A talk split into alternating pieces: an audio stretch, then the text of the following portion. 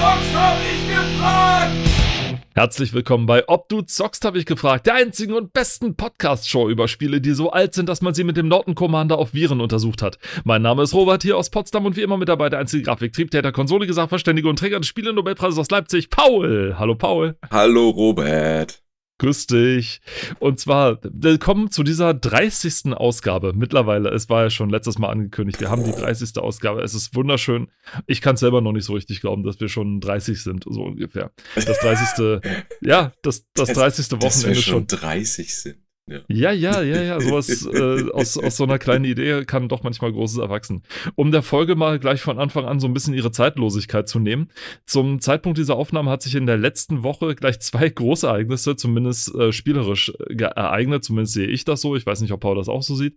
Und zwar wurde als erstes, das hast du mir, glaube ich, geschickt, Ja. genau. Genau. Ich habe plötzlich eine Nachricht bekommen, ja, ähm, es wird einen offiziellen dritten Jagged Alliance Teil geben. Wir haben, ich weiß nicht, in der letzten oder vorletzten Folge noch drüber gesprochen und ich habe mein großes Bedauern darüber ausgedrückt Mhm. und bumm, ja. Also offenbar, du siehst, man hört auf uns. Wir müssen nur drüber sprechen und schon fangen die Leute an, drehen sie komplett Ja, frei, ja. ja.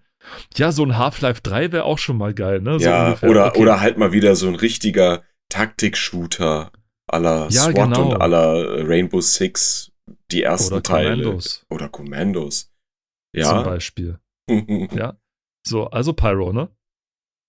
Du weißt, was- du weißt Bescheid. Ja. Weißt Bescheid. Jagged, Jagged Alliance 3 angekündigt. Ich habe mir auch den Trailer angeguckt. Hast du den dann auch gesehen? Ich habe mir nicht angeguckt, nein. Ich, ich habe ihn mir angesehen. Der, also es gibt zwei Trailer offenbar. Der erste ist so ein bisschen so aus einer Zwischensequenz, so Live-Action. Der sieht aber sehr zusammengeschnitten aus, also so für zu Werbezwecken einfach. Mhm. Wo drei oder zumindest ein alter Kumpel zu sehen ist, nämlich Fidel. Der, äh, ich glaube, er soll ein, äh, der mexikanische Sprengexperte sozusagen. Das ist ja die, eine der Stärken gewesen von Jagged Alliance 2, dass diese Söldner, die man anheuert, kommen aus aller Herren Länder und sind vor allem im Deutschen, äh, ich weiß nicht, schon übertrieben, schon fast comichaft Mhm. vertont worden.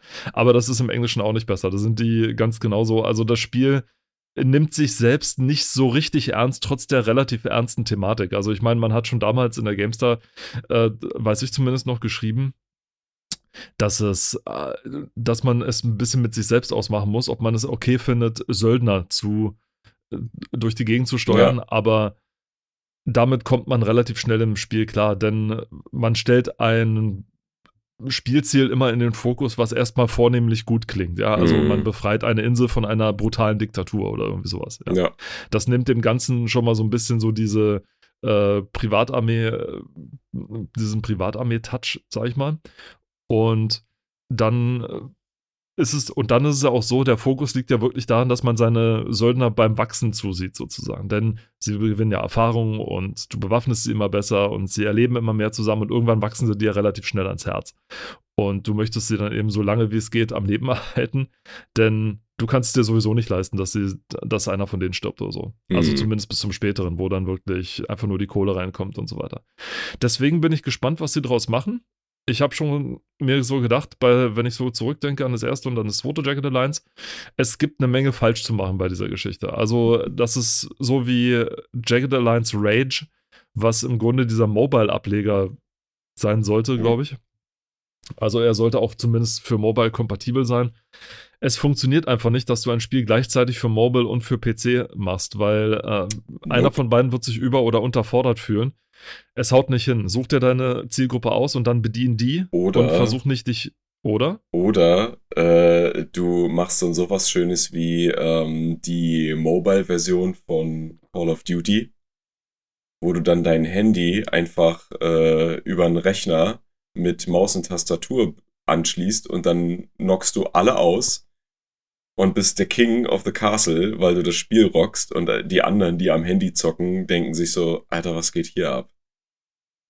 Geht das auch für Konsolen? Also, dass du an deine Xbox oder an deine Playstation irgendwie eine Tastatur und eine Maus dran machst und dann Call of Duty damit spielst und die ganzen Na, du, anderen du, kannst, du, kannst, äh, du kannst das machen, aber ich glaube nicht, dass du es dann spielen kannst. Und außerdem, Hm. äh, wenn du Cross-Platforming äh, betreibst, also dass auch Leute von, mit verschiedenen Konsolen oder PCs gegeneinander spielen können, dann musst du ja anderweitig irgendein Balancing einbauen. Und bei den, ich weiß nicht, ob dann zum Beispiel Auto-Aim ausgeschaltet ist am PC oder so, aber keine Ahnung, ich weiß nicht. Äh, es gibt aber trotzdem Leute, die über Konsole Leute mit dem Rechner äh, fertig machen. Mhm. Ja, aber das ist halt so die Sache, die jetzt speziell auf die. Die Consoleros haben einiges drauf, was bei Ego-Shootern Ja, klar, also aber ich meine, das, das, das Beispiel bezog sich jetzt direkt auf die, auf so ja. Mobile-Gedöns, weil ich habe erst vor einiger Zeit ein Video dazu gesehen von, äh, von dem Spiffing Brit. Und äh, das ist ein älteres Grüße Video. Grüße gehen raus an der Stelle. ja, ich hoffe, es geht ihm besser. Ähm, Greetings go out. Der hat äh, diese, diese Mobile-Version von Call of Duty Warzone, glaube ich, ist das ja das. Äh, hat er gespielt und hat aber einfach mal sein Handy über einen Rechner, äh, beziehungsweise über einen Emulator, hat das alles dann verbunden und hat dann einfach das Spiel mit ganz normal Maus und Tastatur gezockt und hat natürlich alle, alle fertig gemacht. Dominiert. Ja, also muss man halt überlegen, ob man das will, wenn man so ein Spiel macht, ne? Dann lassen Sie es äh, nur schnell äh, abschließen mit äh, Jagged Alliance. Also, was ich meinte ist, man kann eine Menge Fehler damit machen oder und sie wie in Jagged Alliance Rage infantilisieren, sage ich mal so. Ich kann's, ich finde jetzt kein anderes Wort dafür. Also, das, der Fehler, dass man die, das Komplexe, was Jagged Alliance 2 ja ausgemacht hat, du konntest ja wirklich in dieser Welt, auch wer das zweite Jagged Alliance, was es jetzt auf, auf Steam immer wieder mal günstig gibt, auch Wildfire und so weiter, ja. Mhm. immer wieder mal selbst gucken kann das Spiel gewinnt sehr schnell eine Komplexität, die man dem so am Anfang nicht zugetraut hatte. Auch das Spiel lief nicht von Anfang an perfekt. Es hat auch wieder ein paar Patches gebraucht, bis es dann einigermaßen wirklich lief. Es wird aber bis heute weiterentwickelt. Es gibt bis heute eine aktive Modding-Community, die die Version 1.13, das ist der Name der Mod und äh, mhm. gleichzeitig so eine Art Versionsnummer, immer noch weiterentwickelt, immer noch neue Features dazu fügt, die es im ersten noch nicht gegeben hat.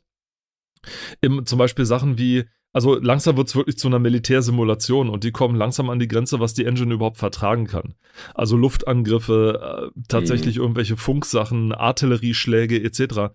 Das Spiel gewinnt mittlerweile eine Komplexität mit dieser Mod, das gibt's überhaupt nicht. Und ist wirklich nur für absolute Profis. Und man kann Sachen einstellen, das gibt's überhaupt nicht. Das ist eigentlich ein ganz eigenes, langes Thema. Was ich sagen wollte ist, wir bleiben mal gespannt, was Jagged Alliance 3, der dann tatsächlich auch so heißt und nicht Back in Action, der einfach nur ein Remake vom zweiten Teil war, also und ein schlechtes Remake noch dazu. Naja, schlechtes Remake stimmt nicht so ganz. Es war, es war unterwältigend, sagen wir es mal so. Ja, kein und würdiger. Kein, kein würdiger Nachfolger. Ja, ja.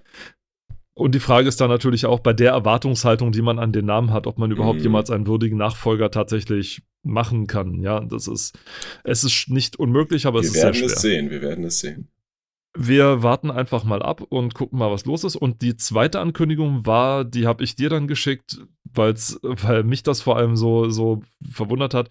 Appeal äh, hat sich jetzt dazu durchgerungen, tatsächlich einen echten zweiten Outcast-Nachfolger, also einen echten Outcast-Nachfolger zu machen. Den ersten Teil habe ich ja nun schon mehrfach durchgespielt und finde ihn immer noch großartig, auch von der Lore her, die drin kommt, der äh, auch von, von der Welt, in der man sich dort verfangen hat die sich dadurch ausgezeichnet hat, dass sie eben nicht sofort greifbar war, sondern dass man eigentlich etwas gemacht hat, was wahrscheinlich heute jeder Marketingchef sagen würde, das könnt ihr doch auf gar keinen Fall machen. Du wirst erstmal mit einer Sprache konfrontiert in diesem Spiel, mhm. die du nicht kennst. Die Leute verwenden alle möglichen Begriffe und du hast überhaupt keine Ahnung, was die überhaupt bedeuten, weil du auf einem fremden Planeten bist, ja? Und dann stellt sich aber die Frage, wieso können die eigentlich sonst mit dir kommunizieren, wenn die ihre eigene Sprache haben? Und so findest du im Laufe des Spiels raus, was da los ist ziemlich spannende Geschichte. Gibt es immer noch, auch das gibt es auf Steam in der Version 1.1. Also so ist die genannt worden. Die ist einfach nur modernisiert für aktuelle Systeme.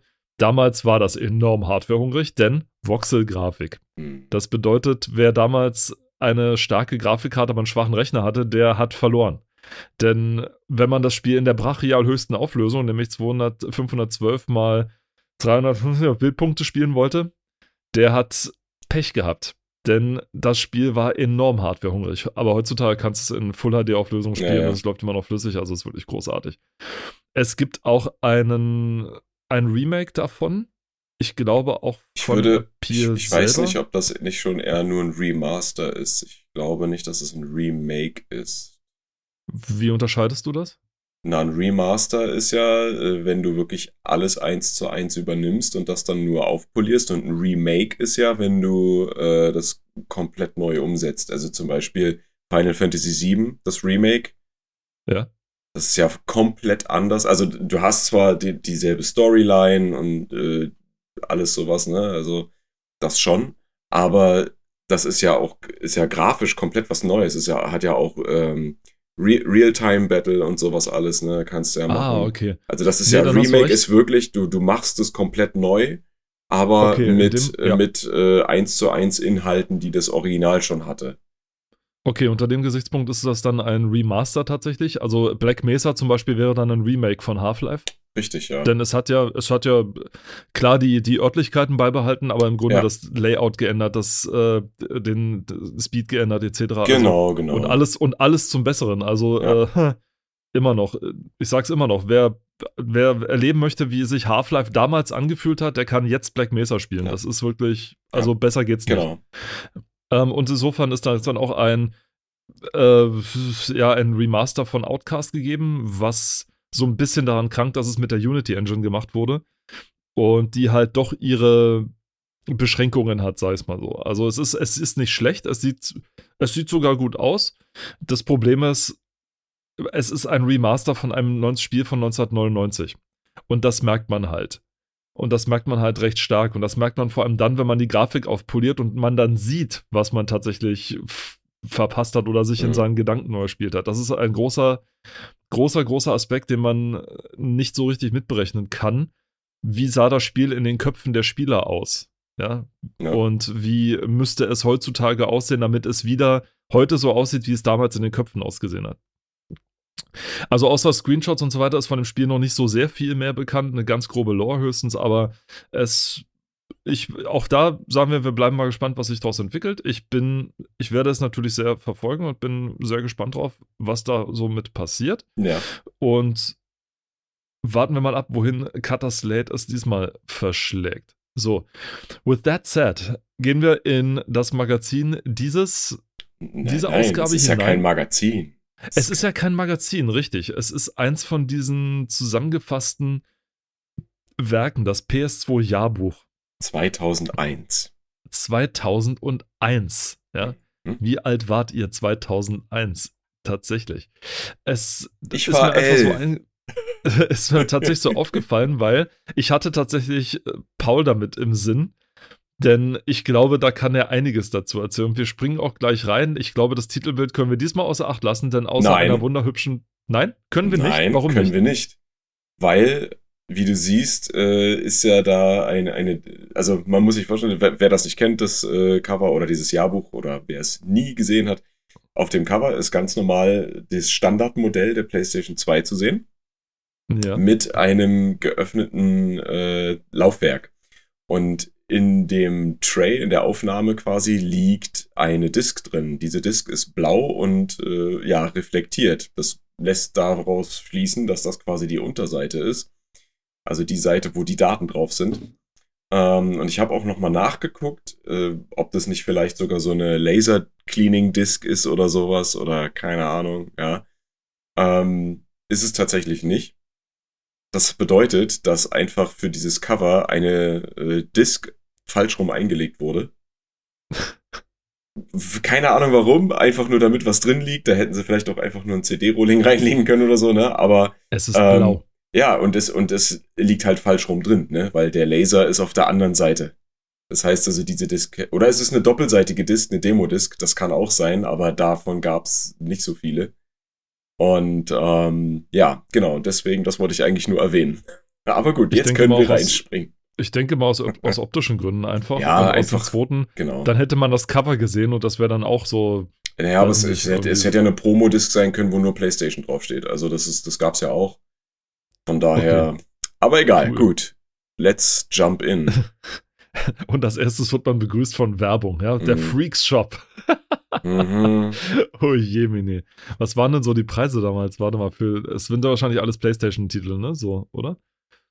Ich gehe doch mal stark davon aus, dass, dass das äh, PlayStation-Spiele sein müssen, weil, obwohl Populous. Also bei, Lösungs bei Lösungsbüchern mm. war man hm. sich offenbar sehr einig, was, was man dafür verlangen kann. Also so die Standarddinger Duke Nukem Time, Eternal Ring und so, also alles so 14, 14 Mark 80, 14 Mark 80, ne? Und wir sind immer noch 2001. Und dann aber Final Fantasy 8 und 9, jeweils 29 Mark 95. Also 30 Mark. Das ist doch krass, ey. Und hier, Mhm. ne, du kannst da eine Aufkleber für deine PlayStation 1 sogar, ja? Hast du Oh hier damit, Gott. damit, oh Gott, nein, sind die, sind die grässlich. Oh, GTA 3 Uncut für 105 Mark 105 Mark. für GTA 3. Uncut. Wow. Und, und Half-Life Deutsch kostet 100 Mark. 100 Mark. Ja.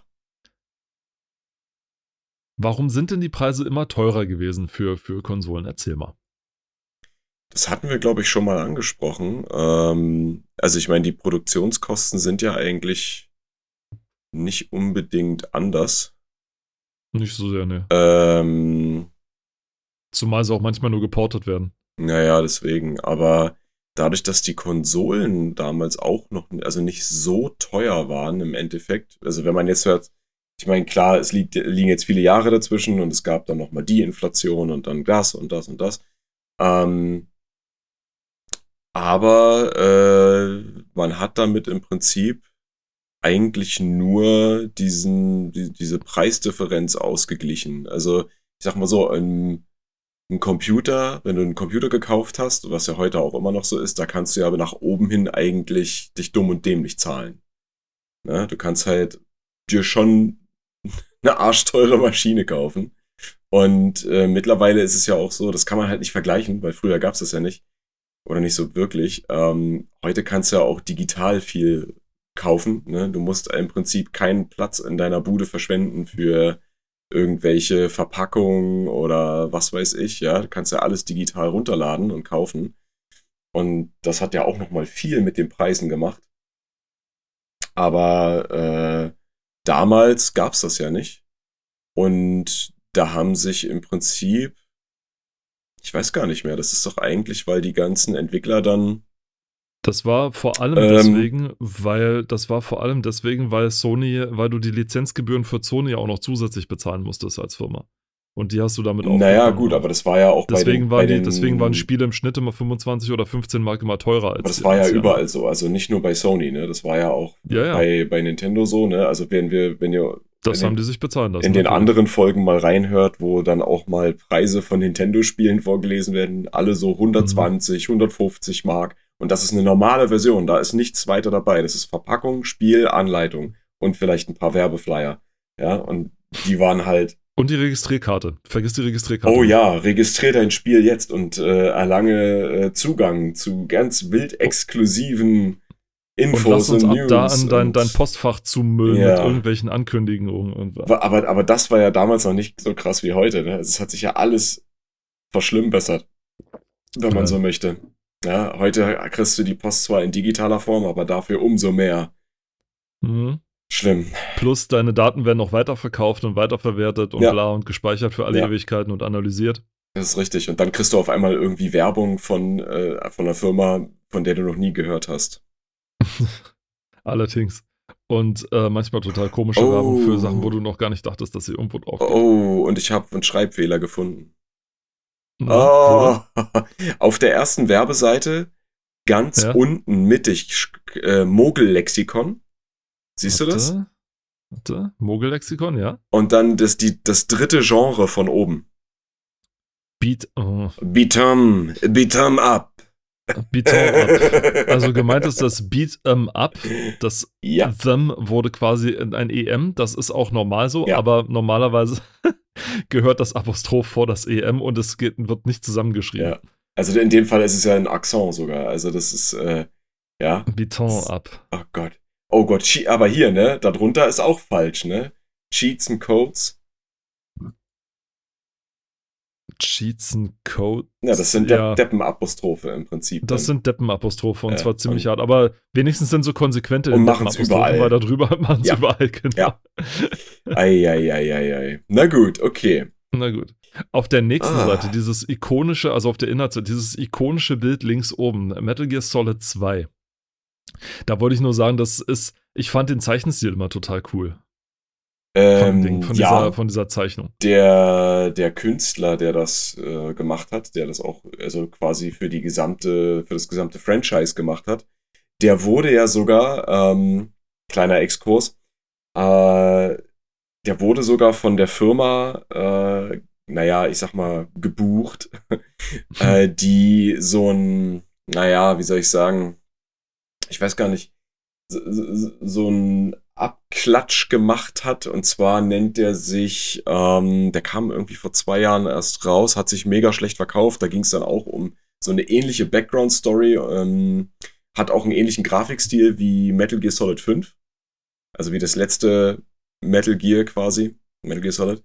Und der wurde dafür auch, naja, eingekauft, gebucht oder was auch immer, um naja, so, so eine frappierende Ähnlichkeit herzustellen. Damit haben die sich versprochen, dass halt auch Metal Gear-Fans da irgendwie zugreifen und dass sich das besser rumspricht und was auch immer. Ne? Am Ende war es ein, der, der Ami würde sagen, mediocre. Also das war halt jetzt nicht so ein geiles Spiel und es hat sich auch wirklich schlecht verkauft. Äh, und da hat auch die, das, ja, das, das Cover-Artwork nicht wirklich viel dazu beigetragen und geholfen. Ja. Genau.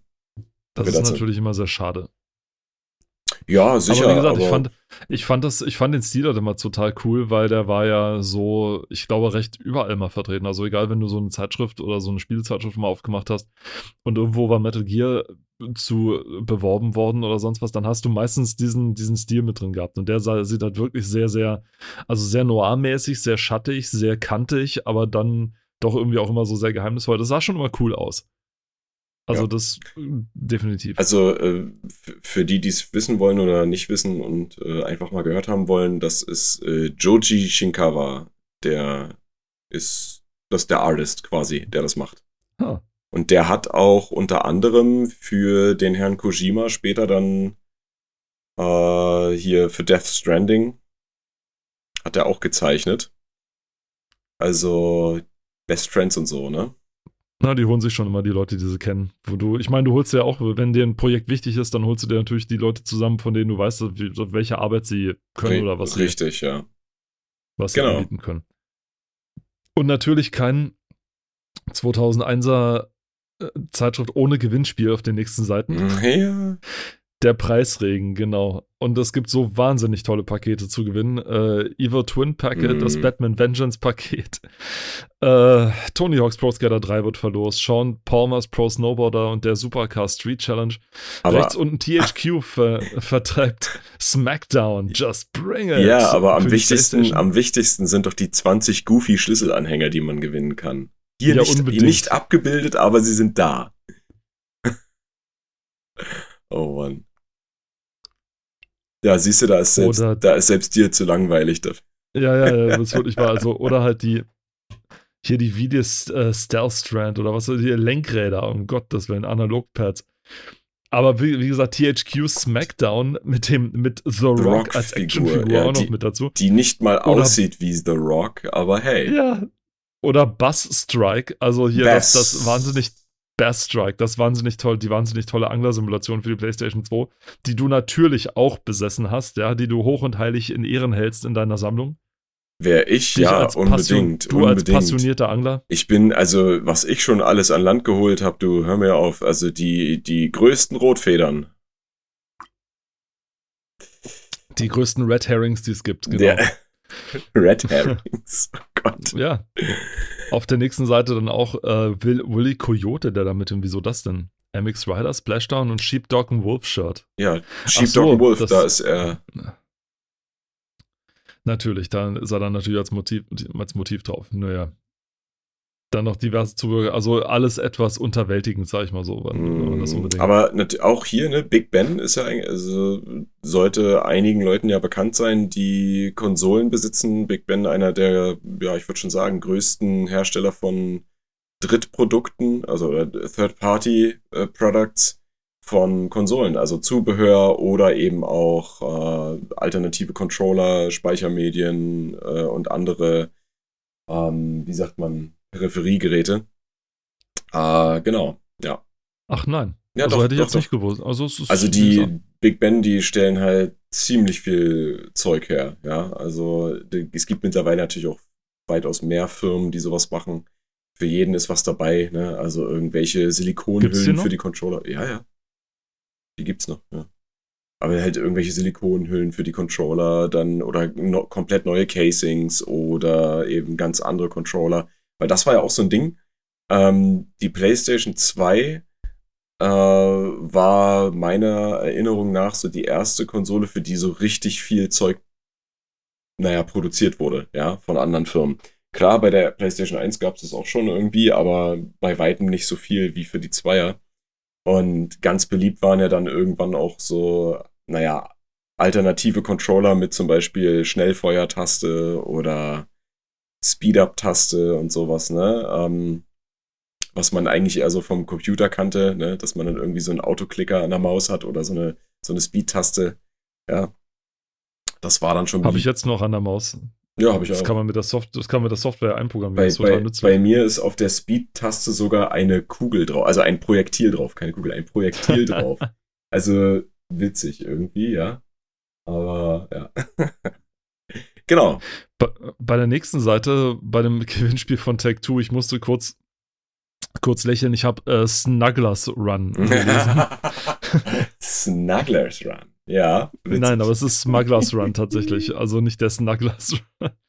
Und äh, Oni tatsächlich. Ja, also, Oni. Haben wir auch schon mal drüber Oni. gesprochen. Ich habe gestern, hab gestern erst wieder einen Speedrun von Oni äh, geguckt ah. und es ist erstaunlich, worauf die Leute kommen, sag ich mal. Ich meine, das Übliche. Aber ich bin immer, es ist, gehört ja so zu Bungies, na nicht Erstwerken, das stimmt nicht so richtig. Also Bungie hat schon einige Titel gemacht, äh, mhm. bevor das Spiel rauskam. Aber es gehört so zu ihren ersteren Werken, sag ich mal. Und ich bin immer ein großer Fan davon, sich anzugucken, was eine, ein Spielestudio für Titel zuerst gemacht hat oder als ja. ersten Titel hatte. Ja. Weil das ist immer so ein bisschen so, der, des Regisseurs erster Film, das erste Album der Band, ja, das genau, ist genau, das genau, erste ja. Gemälde eines Malers, das ist immer so, da zeigt sich immer, wofür schlägt eigentlich euer Herz so ungefähr. Was ist eigentlich euer Naja, Ding? oder was hat sich seitdem getan? Was hat sich verändert, ne? Also das auch, das, das, das sowieso. ist halt, ne? Das ist dann das nächste. Und dann denke ich mir immer, naja, zum Beispiel, ja, zum Beispiel dann, wie kommt eine Firma, die, ich weiß nicht mehr, welche deutsche Firma das war, aber ich weiß nicht, Sunflowers? Kann sein, weiß ich nicht mehr. Irgendwie, wie, wie kommen die von einem, einer Space-Wirtschaftssimulation mhm. auf äh, irgendwelche anderen Sachen, so nach dem Motto, wo du dann merkst, okay, das erste haben sie so fürs Herz gemacht und das zweite dann für den Profit und so weiter. Also das ja. ist dann, dann schon ziemlich geil. City Crisis kenne ich gar nicht. Kennst du das? Nee, tatsächlich auch nicht. Also es scheint aber offenbar äh, irgendwas mit Polizei zu tun zu haben. Aber Snugglers Run sagt dir wahrscheinlich auch nichts, ne? Naja, doch, also ja, doch, Snugglers Run. Ähm, ja, ist halt ein, ein, Rennspiel, ne? Also ich habe hab da mal eine Demo von gespielt, aber das war. Es, es gab halt so viele äh, Rennspiele, die nicht wirklich innovativ waren und da habe ich mich halt nie wirklich für interessiert. Also das Einzige, was ich wirklich hatte, waren äh, so die Need for Speed-Dinger einfach, ne? Also das habe ich ja auch schon ein paar Mal gesagt. Besonders ja, dann Need for Speed äh, Underground mit dem ganzen Tuning und so.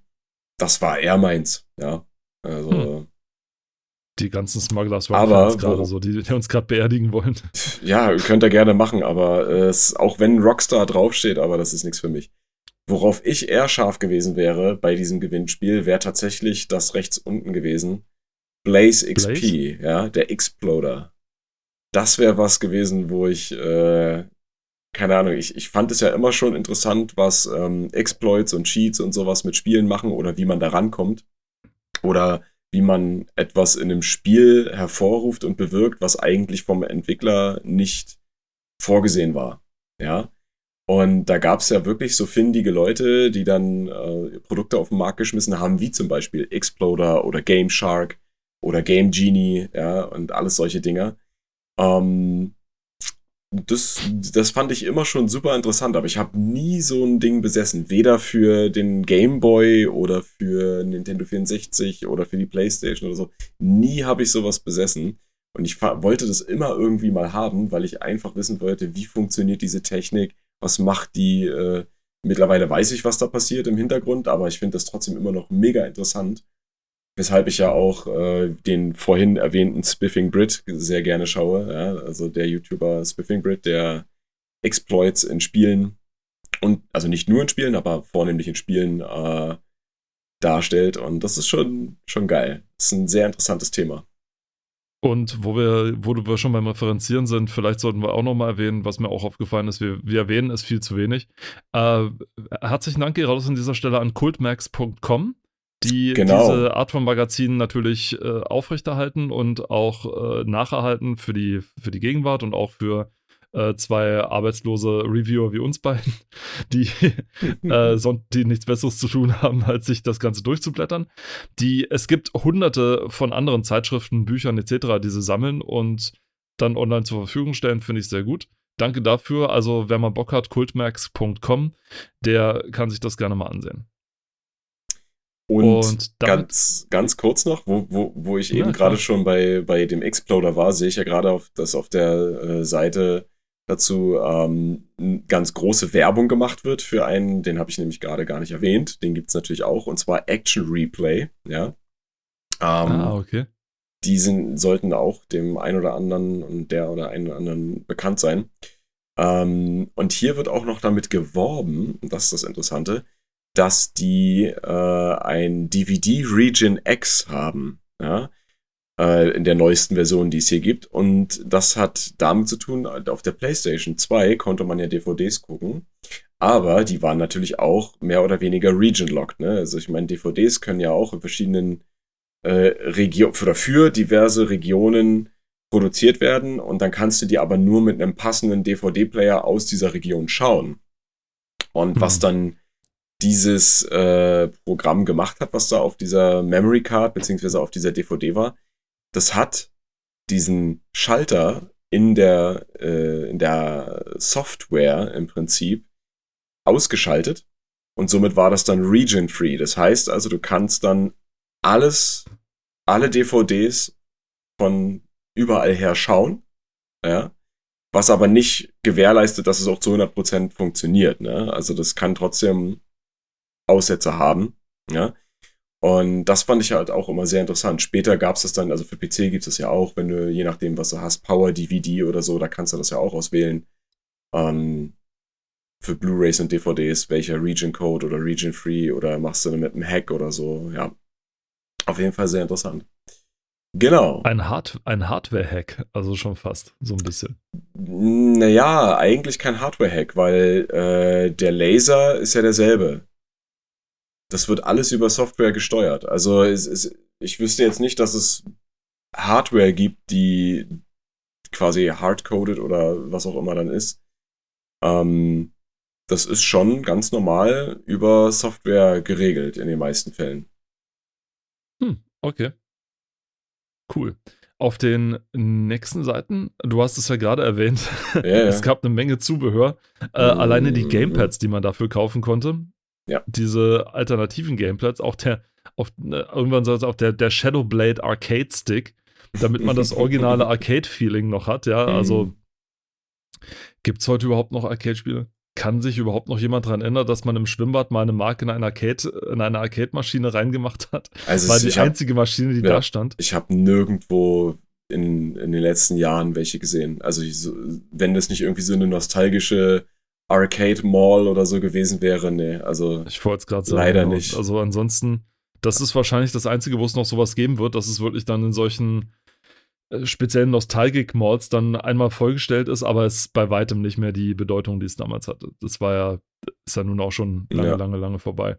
Aber auch für diesen Arcade-Stick gab es da natürlich auch schon dann diverse, der Michael Schumacher GTA Racing Wheel Stick natürlich, ähm, dann diverse Lenkräder, Mhm. die man vom Design her heute auch schon noch kennt, also zumindest mit diesem blauen Design, das kommt mir doch dann doch sehr bekannt vor. Ja. Auch wo namhafte Firmen ihr Ding anpreisen, man kann Fernbedienungen kaufen, der DVD Remote Control, ganz wichtig. Ja. Yeah. Nee, das ist, das ist richtig, weil äh, du hattest ja für die PlayStation normalerweise keine Fernbedienung. Ja, also war zwar DVD-Player, aber du hattest keine Fernbedienung. Es gab dann, glaube ich, später eine offizielle, aber du brauchtest halt trotzdem dann so einen äh, Adapter dafür. Ne? Weil Ging das nicht mit dem Controller? Ja, doch, aber du willst doch nicht immer den Controller, der ja mit Kabel verbunden war Und wenn der Fernseher länger, also weiter weg stand, als das Kabel lang ist, dann willst du ja sicherlich mit einer Fernbedienung wie bei einem stinknormalen DVD-Player handhaben können. Ne? Und das heißt, du brauchst eine Fernbedienung und damit die funktioniert, brauchst du halt einen Adapter, weil in der PlayStation ja kein Sensor dafür eingebaut war. Also wurde hier wieder mit Bequemlichkeit Geld verdient. Ja, ist doch immer so. Du kannst, äh, es gibt sogar für die PlayStation 3, also ja, für den ja, Nachfolger, das war, das war gab es ja dann schon gleich von Anfang an eine offiziell lizenzierte, von Sony hergestellte äh, Fernbedienung.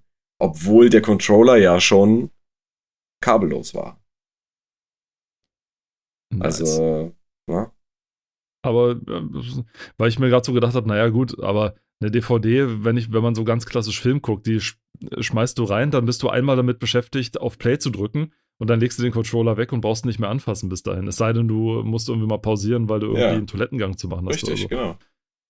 Sag ich mal. Und dann trotzdem noch eine DVD-Fernbedienung zu verkaufen, die dann offenbar auch gekauft wird, sonst gäbe es nicht so viele verschiedene Modelle Richtig. dann das ist dann doch schon, ja.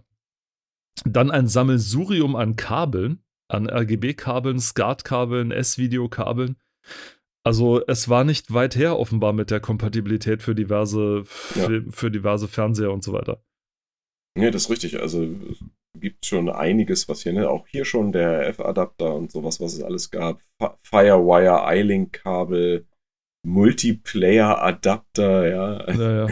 Was ich mir eher vorstellen konnte, was eher wichtig war, waren diese ganzen Adapter, wo du zwischen diversen Au äh, Video- und Audiogeräten umschalten konntest. Also hier diese Videoselektoren, Mhm. also zwischen Fernseher und Ja. Playstation und so weiter und so weiter. Das kann ich mir dann schon eher vorstellen. Da gab es ja auf, ich glaube, ich- auf dem Sega Master System, was ich mir auch hier gekauft habe, war das ja auch so. Das war, äh, dass es diesen widerlichen äh, RF-Adapter gab, wo du dann das Kabel einhängen musstest und dann damit umschalten konntest auf Fernseher oder auf äh, Computer. Das war, ja, Ja. Die PS2 Standbase. Das äh, einfach nur Plastikteil, wo das Ding hinstellen ja kannst. vor vor allen Dingen, weil die, weil es dafür ja auch schon offiziellen äh, Standfuß gibt, nur, wo halt dann keine Spiele mit reinpassen, sondern nur die Konsole, was ja auch Oh mein Gott. richtig ist. Ne? Also ich meine, gerade die Wärmeentwicklung dort auf der Seite, warum sollte ich dann Mhm. dann noch äh, Spiele hinstellen, die dann verhindern, dass es abkühlt? Sieht cool aus. Äh, ja, nee. Aber was, was mir nämlich hier auch auffällt, was nirgendwo äh, richtig umgesetzt wurde und was ich auch viel zu spät erst gelernt habe, wenn du dir mal die Konsolen anguckst, die stehen ja aufrecht. Ja. Und du hast ja auf der, auf dem CD-Tray hast du das PlayStation-Logo ganz klein. Ja. Dieses Logo kannst du um 90 Grad drehen, wenn die Konsole aufrecht steht, sodass das Logo richtig lesbar ist. Das ist ein, Nein. das ist ein kleines Gimmick und das habe ich erst Jahre später gelernt. Das ist ja geil. Ja, also das ist so ein, du kannst die Konsole aufrecht hinstellen. Ich meine, da steht ja dann auch der Schriftzug Sony richtig lesbar oben, ne? Über den Das Kn- ist ja krass. Ah, und dann ja, kannst stimmt. du dann drehst du einfach das Logo um 90 Grad nach rechts und dann steht's da. Dann ist das, es Das ist ist ja mega witzig, ja. Und dann, äh, was mir auch aufgefallen ist, auf der Konsole ganz unten, wo dieser dicke Tower daneben steht, wo du Spiele reinmachen kannst oder DVDs, da fehlt das Logo, da haben sie es wahrscheinlich abgerissen. Ah. Ja, aber, aber das ist, das ist so ein, so ein kleines, nettes Detail, woran wahrscheinlich niemand gedacht hat. Und dann hat sich einfach irgendwann jemand gedacht, so, ah, okay, kann man da irgendwie, ich will das mal abmachen und dann, oh, jetzt ist es umgedreht, habe ich es kaputt gemacht? Nein. Es ist gewollt. Das ist ja geil. Ja, das ist Okay. echt cool. Und ich wundere mich, dass die das halt nie gemacht haben, weil ich glaube, die, die Leute, die das fotografiert haben, die wussten das auch nicht. Wahrscheinlich nicht. Ja. Was mir dann auch hier aufgefallen ist, ist äh, bei der Hardware, dass äh, auf der nächsten Seite, glaube ich, das Game Studio Oh ja, das habe ich auch dem gerade gesehen. Geil. Gameboy-Spiele auf der PS2 spielen kann. Das ist mal eine interessante Boah, es gibt sogar eine, eine Snapshot-Funktion. Das ist nicht schlecht, muss man mal sagen. Also da hat man ein bisschen mitgedacht. Und es ist sogar der. Action Replay eingebaut zum Cheaten. Guck an. Oh, 60 Hertz Modus, Zoom-Funktion. Wow. Also, hammergeil. hm, Alles mit dabei. sollte ich mir vielleicht mal kaufen. Ich habe eine PlayStation 2 und Gameboy-Spiele. Das wäre ein super für eine Hardware-Review oder so, ne? Schon, Dann ja. ist Mega Man. Mega Memory mit 16 Megabyte. Oh. Hey, hey, hey, das ist wichtig, ja. Also. Was hat man denn auf 16 Megabyte alles speichern können? Wie viel hatten da drauf gepasst? Kam das dann auf Spiel an oder waren die Was? alle gleich groß? Jetzt mal ganz Hä? blöd gefragt. Das war nur für die Speicherstände. Du kannst keine Spiele darauf speichern. Nein, nein, das meinte ich. Das meinte ich, meinte, Entschuldigung, ja, okay, das kam, nee, für die Speicher. Äh, wie groß war so ein Speicherstand? Ach so, ja, das, nee, das, das, du das, hängt das hängt tatsächlich von den Spielen ab, ne? Also so Spiele wie God of War oder äh, Metal Gear Solid, die haben mehr verbraucht natürlich. Im, Im Schnitt waren die alle eher so ein paar hundert Kilobyte groß. Okay. Ja, wie gesagt, kommt auf Spiel an. Und bei den etwas int- spielintensiveren, die halt nicht nur Speicherstände, sondern auch Systemeinstellungen vom Spiel gespeichert haben, die haben natürlich mehrere Plätze besetzt. Ne? Es, Hm. ist, es gibt ja noch eine andere Variante. Nintendo hat das ja so gehabt mit so Slots. Das war zwar auch, da hattest du einen bestimmten Speicher, eine Speichermenge, aber das wurde dann in Slots eingeteilt und dann hat ein Spiel irgendwie 1000 Slots besetzt oder das andere halt Hm. 500. Eine Ganz komische Rechnung und äh, das hat auch zu Problemen geführt. Und ich glaube, die größtmögliche Speicherkapazität, die offiziell von Sony veröffentlicht wurde, waren sogar die 16 Megabyte. Und von äh, so, so Third-Party äh, äh, Firmen gab es dann halt auch welche mit bis zu 256, aber da hatte dann manchmal die PlayStation Probleme, äh, die zu lesen. Beziehungsweise hat das dann entweder länger gedauert oder es hat die Speicherkarte nicht erkannt. Hm. Ja, weil die ja ursprünglich nicht dafür ausgelegt war. Ne? Also ich meine, die Technik gibt es her, sie kann es verwenden, aber es kann halt zu Problemen führen beim Lesen und Schreiben. Ja. Und was dieses Okay. X-Men macht, weiß ich jetzt auch gerade nicht. Ich glaube, das ist auch ist was, groß. es um- Es ist groß. Ja. Gut. Genau. Dann auf der nächsten Seite Game Watch. Alle wichtigen Neuankündigungen für die PS2 auf einen Blick. Das sind sehr viele. Es sind unfassbar viele. Es sind, was, man kann natürlich die Sachen nehmen, die herausstechen, ja, zum Beispiel Final Fantasy X oder X oder 10, wie sagt man dazu? Weil, was? Final, Final Fantasy X? Naja, so 10. Man sagt so 10, ne? Okay. Ich meine, die werden ja eh alle äh, mit römischen Zahlen angegeben. Ja, Ja. upsala. Baldur's Gate Dark Alliance, ja, ganz wichtig. Tolles Spiel. Ja. Deus Ex, The Conspiracy. ja. Und Das im äh, Prinzip genau wie der erste Teil war, nur halt mit ein bisschen besseren Genau, Zwischensequenzen äh, am Anfang. Ja. Und darüber ein Spiel, was dann bei uns aber nicht veröffentlicht wurde, Dead to Rights. Ist nämlich äh, schnurstracks auf dem Index gelandet und die Nachfolger alle Von auch. Namco. Ja. Das Versteh ist, du, du bist, du bist quasi, naja, du bist quasi ein Cop und mit deinem Hund unterwegs und du kannst deinen Hund äh, quasi auch auf die Bad Guys hetzen und die dann damit äh, unschädlich machen, beziehungsweise auch töten und so weiter. Und ähm, ja, das hat den Deutschen nicht so gepasst. Weil Hunde das ja nicht machen, oder? Nee, das hat nicht nur was mit dem Hund zu tun, einfach die, Ge die Gewaltdarstellung im Allgemeinen war halt super gewalttätig, das Spiel. Oder ist Hm. super gewalttätig. Und das ist, zieht sich durch das gesamte Franchise, also äh, nö. Nun ja. Was willst du machen? Aber auch zu Sachen wie Commandos 2, Conflict Zone, Echo the Dolphin, Defender of the Future. Natürlich. Äh. Wenn es Echo the Dolphin nicht gäbe, meine Güte. ja.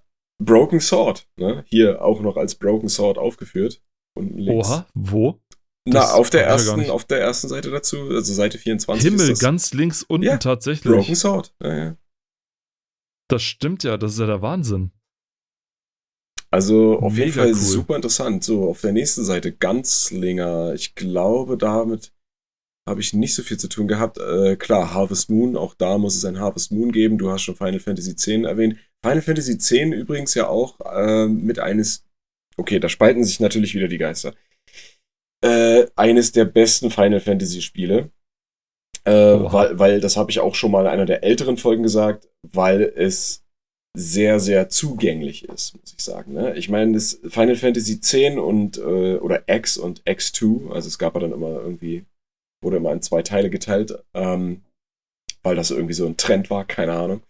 Ähm, Final Fantasy X, genau, ähm, gibt es ja auch schon mittlerweile remastered für alle möglichen Plattformen. Ne? Ich habe es auch auf der PlayStation 4 zum Beispiel. Und ähm, es ist ein super, super tolles Spiel. Also tolle Charaktere, super zugänglich. Ähm, kann ich nur empfehlen. Dann Legacy of Kain Blood Omen 2. Die, genau, die Blood Omen-Reihe, beziehungsweise Soul Reaver. Ähm, zwei Charaktere, die eng miteinander verbunden sind. Auch interessante Spiele. Ich finde aber irgendwie so in Richtung Nische abgerückt und dann nach, ich glaube, Blood Oh, nee, Legacy of Kane Defiance hieß das, glaube ich, war, glaube ich, das letzte Spiel in der Reihe irgendwie. Und danach sind, ist dieses Franchise irgendwie abgedriftet. Also gibt's nicht mehr. Es gab dann nie wieder irgendwie sowas. Das wäre auch sowas, wo ich sagen würde, belebt das doch mal neu. Ne? Also egal welches dieser zwei Franchises. Oder beide zusammen gerne wieder.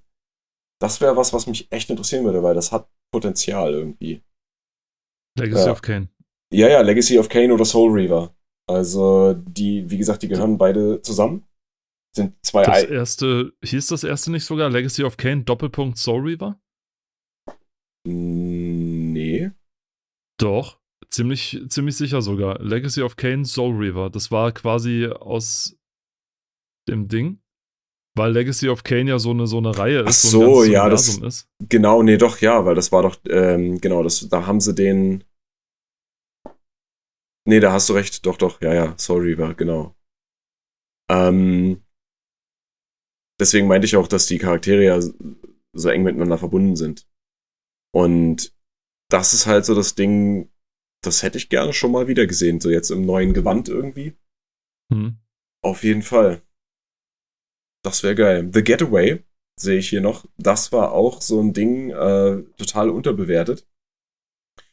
Denn äh, das war das, da habe ich auch schon mal drüber gesprochen. Das hatte so diese Innovation, dass wenn du, ähm, da fährst du ja auch viel Auto, ne? weil Getaway Car, Getaway Driver. Und ähm, in England angesiedelt. Und auf jeden Fall, wenn du unterwegs bist, hast du nicht wirklich eine Karte. Also, du, also kein, kein Pathfinding, ne? Du, dir wird nicht angezeigt, wo lang fahren okay. musst.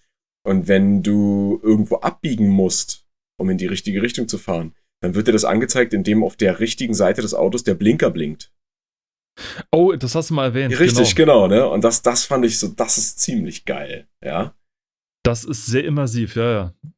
Dann äh, haben wir daneben gleich äh, Eco oder ICO, nein, Eco. Und ähm, das ist ein Adventure-Spiel, was auch wirklich sehr, sehr äh, äh tief bleibende Eindrücke hinterlassen hat. Und von denselben Entwicklern. Hier steht zwar Hersteller Sony, äh, aber also das Entwicklerstudio heißt natürlich anders. Ähm, die haben ja dann auch Shadow of the Colossus rausgebracht. Und es wurde erst vor, ich glaube, ein oder zwei Jahren bestätigt, dass diese zwei Welten miteinander zusammenhängen. Ach. Ja, und es, es, es wurde dann ja von, äh, ich glaube, Bluepoint hat das ja gemacht. Die sind ja sehr groß im äh, Remaster-Game ähm, die haben ja Shadow of the Colossus remastered. Ähm, ich habe es mir dann auch geholt. Es ist halt wirklich, also es ist ein Top-Spiel. Und es gibt auch immer noch Leute, die sich mit dem Original beschäftigen, also mit dem Original Shadow of Colossus, weil die da immer wieder Dinge finden, auch im Source Code und so, was äh, auf, ähm, na, was darauf hinweist, dass viel, viele andere Dinge noch geplant waren, die dann aber gedroppt wurden. Ne? Und es wurde schon recht früh festgestellt, dass es äh, naja, Zusammenhänge beziehungsweise ähm, Ähnlichkeiten zwischen den Spielen gibt, also Echo und Shadow of the Colossus. Und da wurde dann irgendwann jetzt vor ein, zwei Jahren halt bestätigt, ja, das, die haben schon noch geschichtlich irgendwas miteinander zu tun. Was natürlich dann mindblowing war irgendwie. Grandia 2 ist hier noch aufgeführt äh, und Grandia Extreme, also schon ein bisschen unterschiedlich die zwei Titel, aber die Grandia-Reihe ist eigentlich auch ganz, ganz nett. Sagt ähm, mir gar nichts, worum geht's da? Ist, naja, ist halt ähm, ist ein RPG, also ein Rollenspiel und das findet, also zumindest der erste Teil war auch so, äh, ich glaube, isometrische Ansicht. Ähm, und kann man, ja, so, also ist ein netter Zeitvertreib, aber ich habe mich nie äh, sehr tief damit befasst. Also ich habe es gespielt, aber ich habe es auch nicht durch. Ne? Also ich, hole ich immer mal so wieder raus, wenn ich so ein Nostalgie-Feeling brauche, aber ja, auf jeden Fall nett. Kann ich, äh, kann ich trotzdem ich sehe, ich sehe gerade, dass Ganzlinger gecancelt wurde von Surreal Software. Oh. Also, wenn man Ja. äh, zumindest äh, die Screenshots googelt oder sowas, dann steht da bei Unseen64 steht da für die PS2 gecancelt. Ah. Jetzt weiß ich jetzt nicht, ob es für die PS2 gecancelt wurde oder ob es äh, hier für Unseen, Hm. ob Unseen64 ein Spiel für äh, für die, für, für, für, nicht Game Boy 64, wie heißt es, äh, Nintendo 64 war, also Nintendo 64 war, äh, und da gecancelt wurde, aber das Spiel hat es wohl nicht über, das Spiel hat es wohl nicht überlebt. In, initially, the game was going to be published by Activision, but it was later purchased by Sony, probably because they felt the potential of the project. Hm. But in the end, it was cancelled because of marketing reasons. Und nochmal, Tja. haut das Marketing aus den Spielen raus. Dafür Spiele, die es geschafft haben später. Max Payne. Ja, hier. Oh ja, wir erwähnt. sind auf der nächsten Seite. schon. Genau, Ja. auf der nächsten. Ich, ich, ich renne da einfach mal durch. Max, Ja, natürlich, Max. Payne, ähm, interessanterweise kleine Story dazu. Äh, man kann ja Max Payne 1, um das es hier auch geht, mittlerweile ja auch auf den diversesten Konsolen spielen und es äh, gibt im PlayStation Store äh, PlayStation 2 Classics und da gibt es unter anderem auch Max Payne. So, jetzt hätte man ja denken können, mhm, die nehmen das Spiel, be bereiten das so auf, dass man das schön spielen kann, äh, ohne dass irgendwie was stört. Ne? Ich meine, auf dem Computer ist es ja auch möglich, ne? das ist alles kein Ding. So, was haben sie aber gemacht? Sie haben wirklich eins zu eins die PlayStation 2 Version genommen. Also es gibt verschwommene Grafik, äh, verzerrte HUD-Elemente teilweise, ja. Und die Original PlayStation 2 Schrift, die nicht irgendwie überarbeitet wurde, sondern die ist immer noch so, wie sie damals war. Sie ist matschig, sie ist kantig, so ein bisschen, also eckig. Und das Schlimmste, das aller, aller, aller Schlimmste, und deshalb sage ich, kauft's euch, wenn dann bitte auf dem Computer und nicht auf der PlayStation 4 oder spielt es nicht im Original auf der PlayStation 2, keine Ahnung, ist, dass sie selbst für äh, die Emulator-Version für die PlayStation 4 die äh, Ladebildschirme und Ladezeiten nicht angepasst haben. Das heißt, da steht immer noch was vom Memory Card, da steht immer Ah. noch was von schalten Sie die Konsole nicht aus und so einem Scheiß und das das sieht also das ist wirklich ich meine, wer auf Nostalgie steht, kriegt da die volle Packung, aber das das das will man nicht. Das will man einfach nicht, ja. Darunter Medal of Honor Frontline. Ich hab's gespielt. Sehr, sehr viel habe ich's gespielt. Ähm, sehr Ich tolles hätte auch im Spiel. Leben nicht, ich hätte auch im Leben nicht gedacht, dass Medal of Honor tatsächlich als erstes für die Konsole rausgekommen ist. Na, für die, Play, für die erste- PlayStation 1 ist das erste Genau, gekommen. genau. Ja. Nicht für die 2, aber für die 1, Ja. richtig. Aber dass es überhaupt ein Konsolentitel tatsächlich war, Ja, als, aber ich als mein, allererstes, Medal das of- hätte ich im Leben nicht gedacht. Medal of Honor ist auch ein Franchise, was ja leider untergegangen ist. ne? Was es ja so in dem Sinne nicht wirklich geschafft hat. Ja, also die, die letzten Titel, die es dafür gab, waren nicht sonderlich gut. Und es gibt noch für den asiatischen Markt ein Multiplayer-Spiel, was aber halt auch nicht gut ist. Und ähm, das, das, das Franchise an sich hängt halt irgendwo in der Luft. Ne? Ja, das letzte Medal of Honor war halt dieses, ich rede ich jetzt von dem 2010er Medal of Honor? Ich glaube schon, also wo sie so das modernere rausholen wollten. Ich weiß nicht, ob es noch einen letzten Medal of Honor Na, gab. der, na, der erste Teil nach längerer Zeit war das, wo man in Afghanistan ist. Der Ja. auch äh, ziemlich brutal war. Der hatte halt auch so einen Multiplayer-Teil. Das war, musste halt mit dazu, weil alle Spiele hatte, hatten irgendwie Multiplayer. Und dann später gab es noch, ähm, ich weiß nicht, ob der Warrior hieß oder so. Das, den habe ich schon gar nicht mehr gespielt.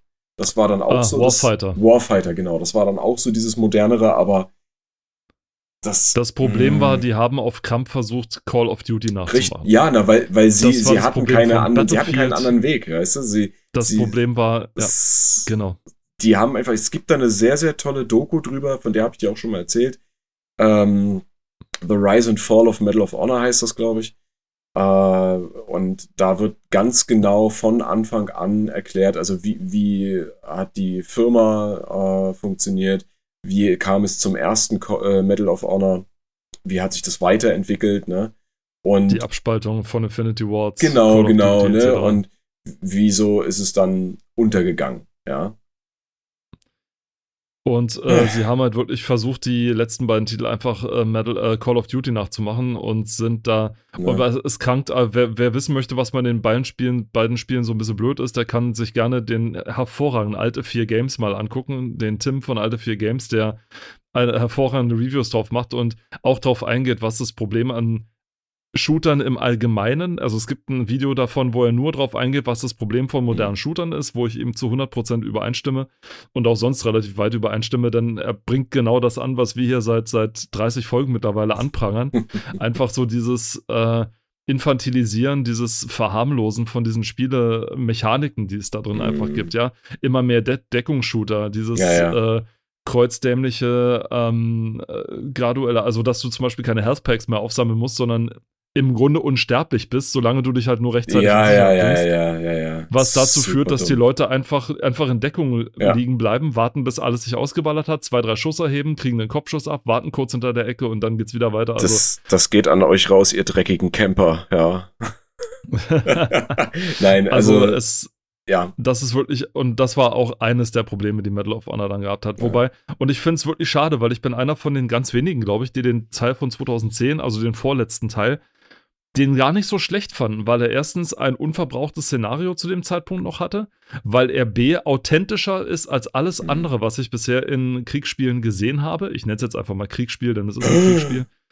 Ähm, nee, es ist wirklich so. Also, Robert. es ist, also wie die miteinander umgehen, ist authentisch, wie die äh, Begriffe, die dort fallen sind, ist authentisch, wie die äh, Waffen klingen und sich verhalten, ist ja. authentisch. Also es ist wirklich, es, es krankt halt immer so ein paar Sachen. Also, ja, mein Gott, dass man von seinem Kollegen nach jeder Zeit um Munition fragen kann und man kriegt dann irgendwie tausend Schuss übergehandelt. Ja, komm. Na, aber ich meine, du siehst ja, also, Hersteller ist ja DreamWorks. Ne? Ja. Und DreamWorks macht ja eigentlich Filme. Und Metal, äh, Metal, Metal Gear Solid. Sorry, ich bin schon wieder eine Zeile tiefer. Das ist dann eins drunter. Ja, ja. Medal of Honor äh, Frontline wurde ja auch zusammen mit dem Team gemacht, die auch ähm, dann äh, Saving Private Ryan, den Film, gemacht Ach, haben. Ne? So, und da, also da sind auch Leute vom selben Soundteam mit dabei gewesen. Ne? Also die, die dort äh, wirklich eine Mordsarbeit geleistet haben, diese, wo wir wieder beim Thema Sound sind, ne? Mordsarbeit geleistet haben, äh, Geräusche sehr authentisch und das halt für die damalige Zeit, ne, zu machen. Also, das war bombastisch, ja. Also, die haben da halt wirklich ein gutes Team gehabt im Endeffekt, ne. Wobei dann in Medal of Honor für PC klang das MG zum Beispiel, erinnere ich mich noch sehr, sehr generisch und sehr schlecht. Das klang dann in Call of Duty ja, wesentlich ja, realistischer. Ja, ja, das ist richtig. Ja, also es, es und zwar, äh, glaube ich, gut. einfach deswegen, weil so aus Call of Duty, bei Call of Duty einfach das Geräusch von äh, Saving Private Ryan äh, rauskopiert haben. Das, das klang, glaube ich, das klang eins zu eins. Das war hundertprozentig genau derselbe Sound. Möglich, ja. Genau, ähm, dann Wo wir gerade dabei sind, Metal Gear Solid ja, ja, 2. Ja, ja, genau. ich wollte gerade drauf. Ich wollte gerade drauf. Wir sind, ja, bitte. Da haben wir in einer Reihe drei, also nicht perfekte, drei mega geile Spiele nebeneinander. Ne? Also ja, ja, einmal Metal Gear Solid 2, Sons of Liberty. Ähm, Metal Gear Solid, ja, ich kann es immer nur wieder sagen, da kann man sich oder ich mich äh, Jahre drüber auslassen. Also über dieses Franchise an sich schon.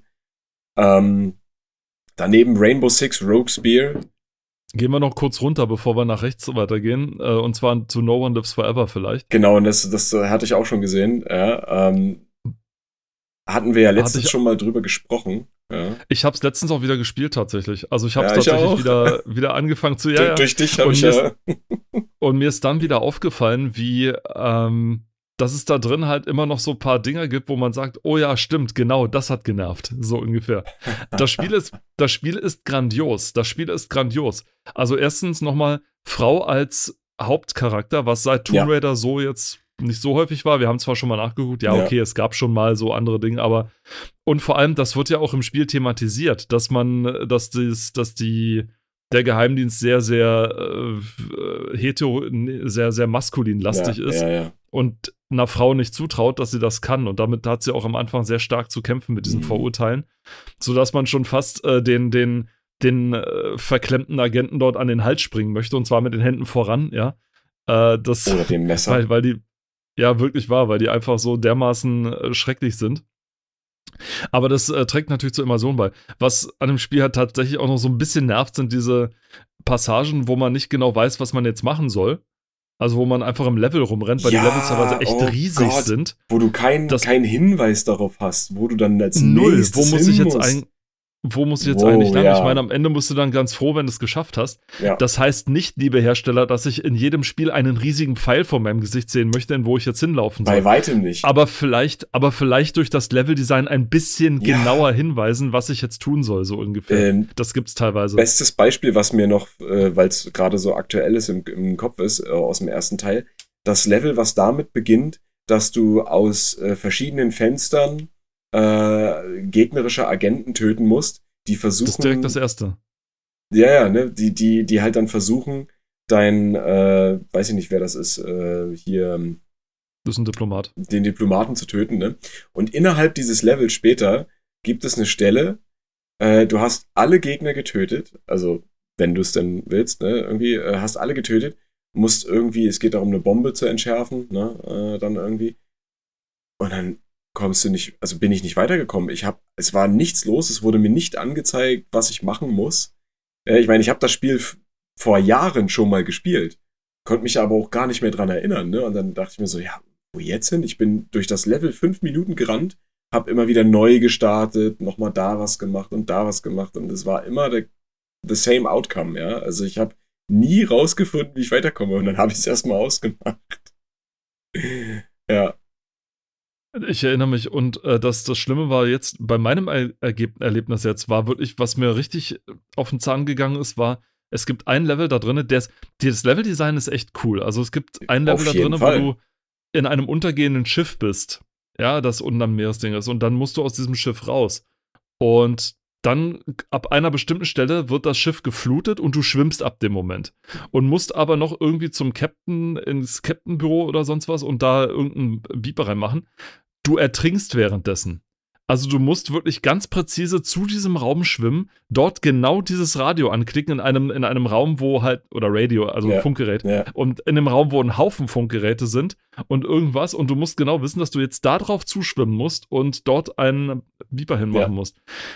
Und ich habe das Level, ich glaube, 15 Mal neu gestartet, weil ich nicht wusste, Ja. weil mir die Frau immer vorher abgesoffen ist. Ich habe mir einen, einen Walkthrough angeguckt, wo das Level nicht geflutet wird. Also was mir auch Was? total, also man, es, ble es bleibt weiterhin kniehoch. Ist das vielleicht so ein Exploit oder? Ich weiß es nicht. Und also, Wow. wo ich dann schwimmen muss und ich dann einfach, also das war wirklich so ein Ding, wo ich dann. Und das Geile ist, kurz bevor der, der, die Luftzufuhr zu Ende ist, also dahin auch Ja. so ein bisschen die Spiellogik, ähm, du machst den Buzzer an das Ding ran und dann hast du das Level gewonnen und denkst dir, ja, aber die ist doch immer noch unter Wasser in einem abgeschlossenen. Mhm. Wie komme ich jetzt wieder? Hallo? Ne? Also auch so diese, das sind so die Dinger, die einem dann immer Ja, wieder so so reinkommen. denkst, Continuity, äh, Continuity Logic, Ja, ja, die dann teilweise nicht ganz so. Aber das, das ist, glaube ich, auch so ein bisschen dann der Charme von diesen äh, 60er Jahre AgentInnen-Filmen, ja.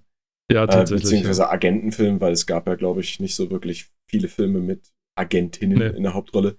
Aber Nee. ähm, so dieses, ne, äh, er, Schrägstrich, sie hat's dann geschafft, ja. So, ne, das und Überblendung, ne. Genau. Aber ja, auf jeden Fall trotzdem immer noch super empfehlenswert. Der zweite Teil auch, ja, aber das Ja. ist dann wieder eine andere Story. Ähm, genau, wir waren bei Rainbow Six Roguespear, äh, haben uns in der letzten Folge ja schon ausgelassen über dieses Genre. Ähm, schmerzlich vermisst, ja. Bitte bringt es Mhm. zurück, macht es wieder so, wie es war. Daneben Shadowman 2. Shadowman hat ja jetzt vor kurzem erst einen Remaster erfahren. Ähm, auch Tatsächlich ein Remaster. ein ja? Remaster, ja, und ein Okay. sehr schönes Remaster.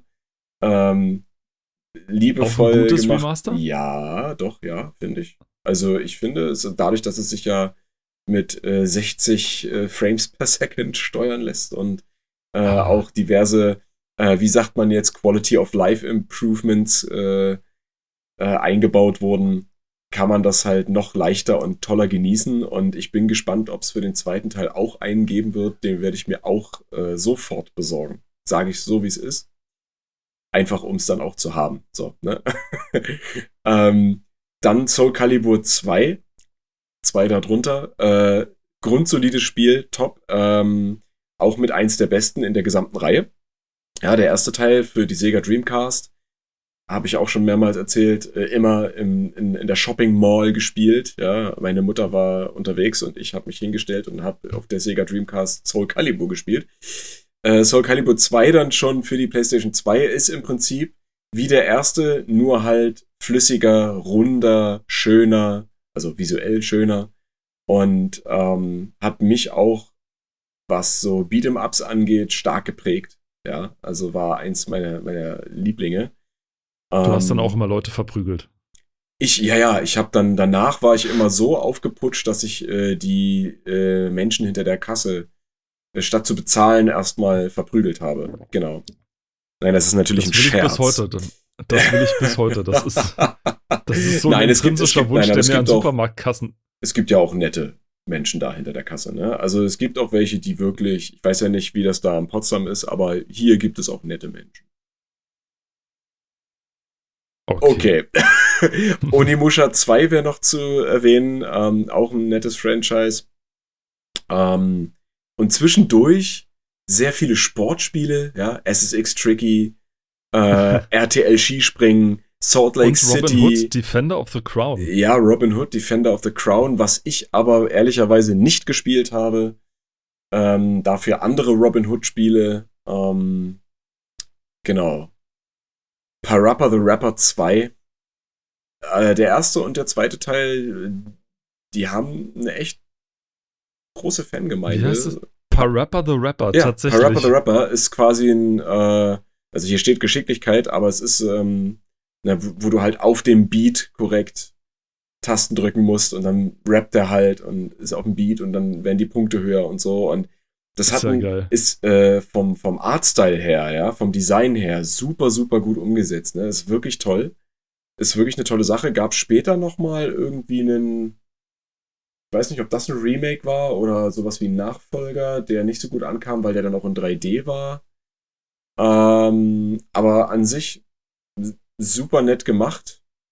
War damals nicht so meins, weil ja, im Takt und so Nee, ich hatte kein, nicht, damals nicht so ein wirkliches Taktgefühl. Was hier auf der nächsten Seite angekündigt wird, in der ersten Zeile, neben Star Trek Voyager Elite Force, was ich auf dem PC gespielt habe, was aber ein großartiges so, Spiel. Ich ja, fand's toll. Ja, ich äh, habe nicht so guten Zugang gefunden, aber ich muss mir das auch noch mal angucken, weil ich habe naja, ich muss mir das noch mal angucken. War das nicht mit der Quake 3 Engine?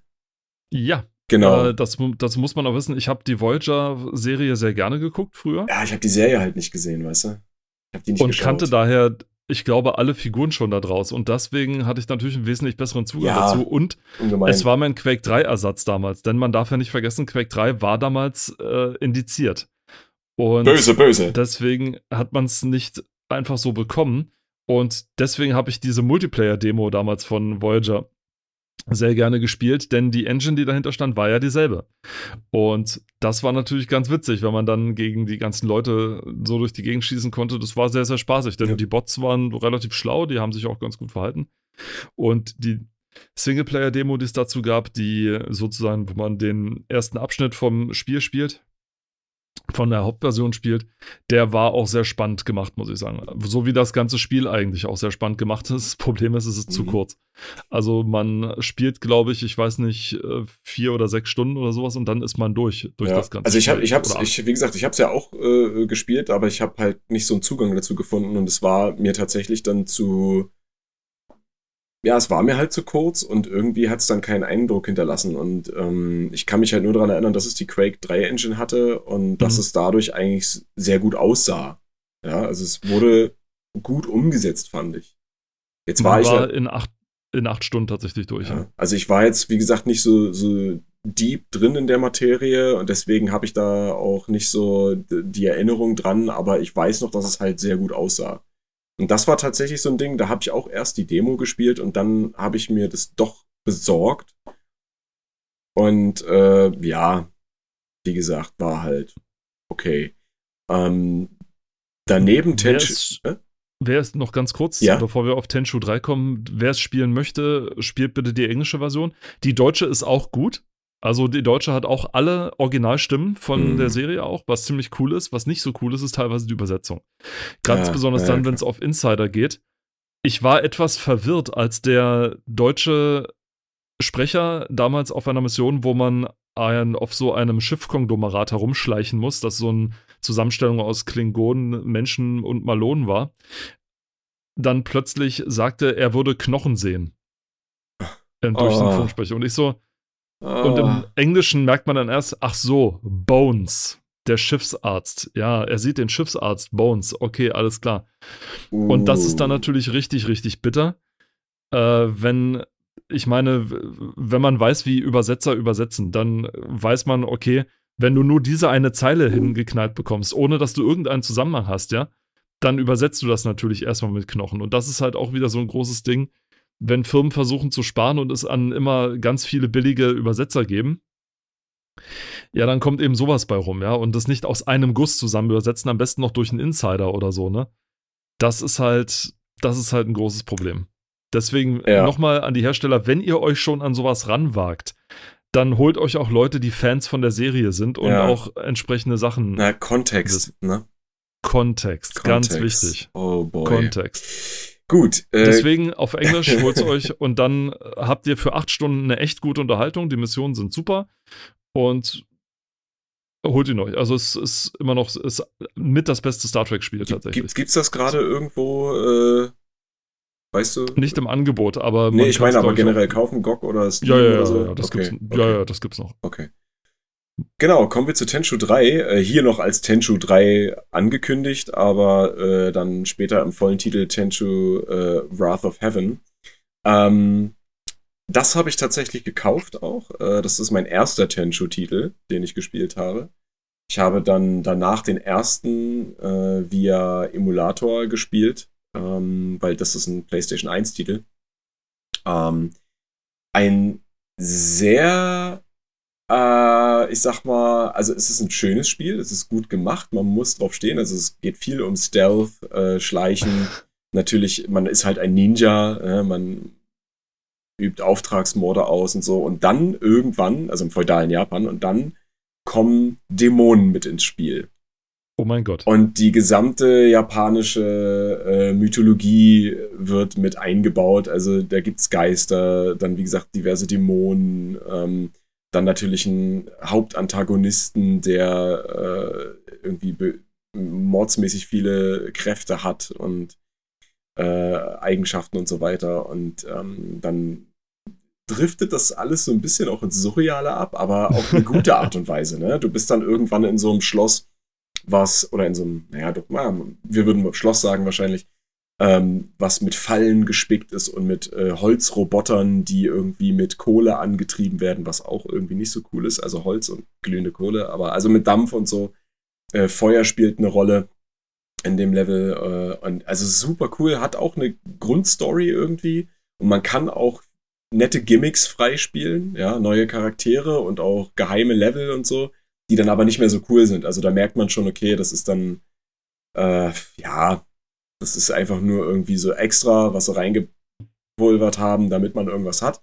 Aber es ist, der, der Soundtrack ist cool, ja, die Soundkulisse, die optische Darstellung ist toll. Ähm, dann hast du natürlich äh, diese äh, obligatorischen und standardmäßigen großen Blutfontänen, die man aus japanischen äh, Kultklassikerfilmen kennt. Ja, also alles, was mit Samurai zu tun hat und Ninja, äh, sobald jemand abgestochen wird oder enthauptet, oder irgendeine andere Körperteile verliert, gibt es ja literweise Blutfontänen, die, naja, eigentlich für zehn Menschen reichen. Ja. ähm, und dazu habe ich auch noch eine kleine nette Story. Und zwar äh, ist dieses Spiel in Deutschland in der unzensierten Version äh, ganz normal erschienen und ab 16 Jahren freigegeben gewesen. Nun war das so, als ich das Spiel gekauft habe, da war ich 16 oder 17 und auf dem Cover prangerte auf einmal das USK 18 Logo. Und ich dachte mir, okay, warum? Wieso? Was? Hä? Why though? Und ich habe mir das dann zwar doch gekauft. Wie, darauf gehe ich jetzt nicht weiter ein, aber ich habe es legal im Laden gekauft. Und ich schüttle gerade den Kopf, deswegen lacht er gerade. ja.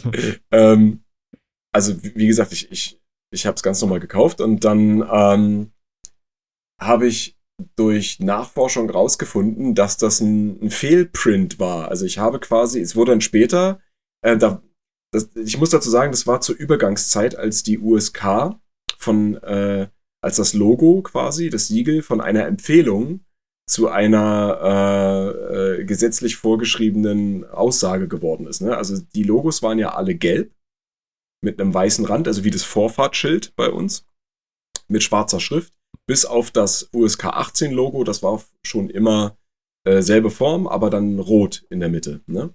So, und das war zu der Übergangszeit, als dann auch der Farbcode eingeführt wurde. Ne? Also weiß für ab 0 Jahre, äh, gelb ab 6, grün ab 12, blau ab 16 und rot ab 18. Und ab 0 Jahre finde ich großartig. Bitte? Ab null Jahren finde ich Ja, natürlich. Großartig. Also ich möchte. Frisch ich, entschlüpft. Ja. Erstmal an Bediene dieses Lernspiel. Los.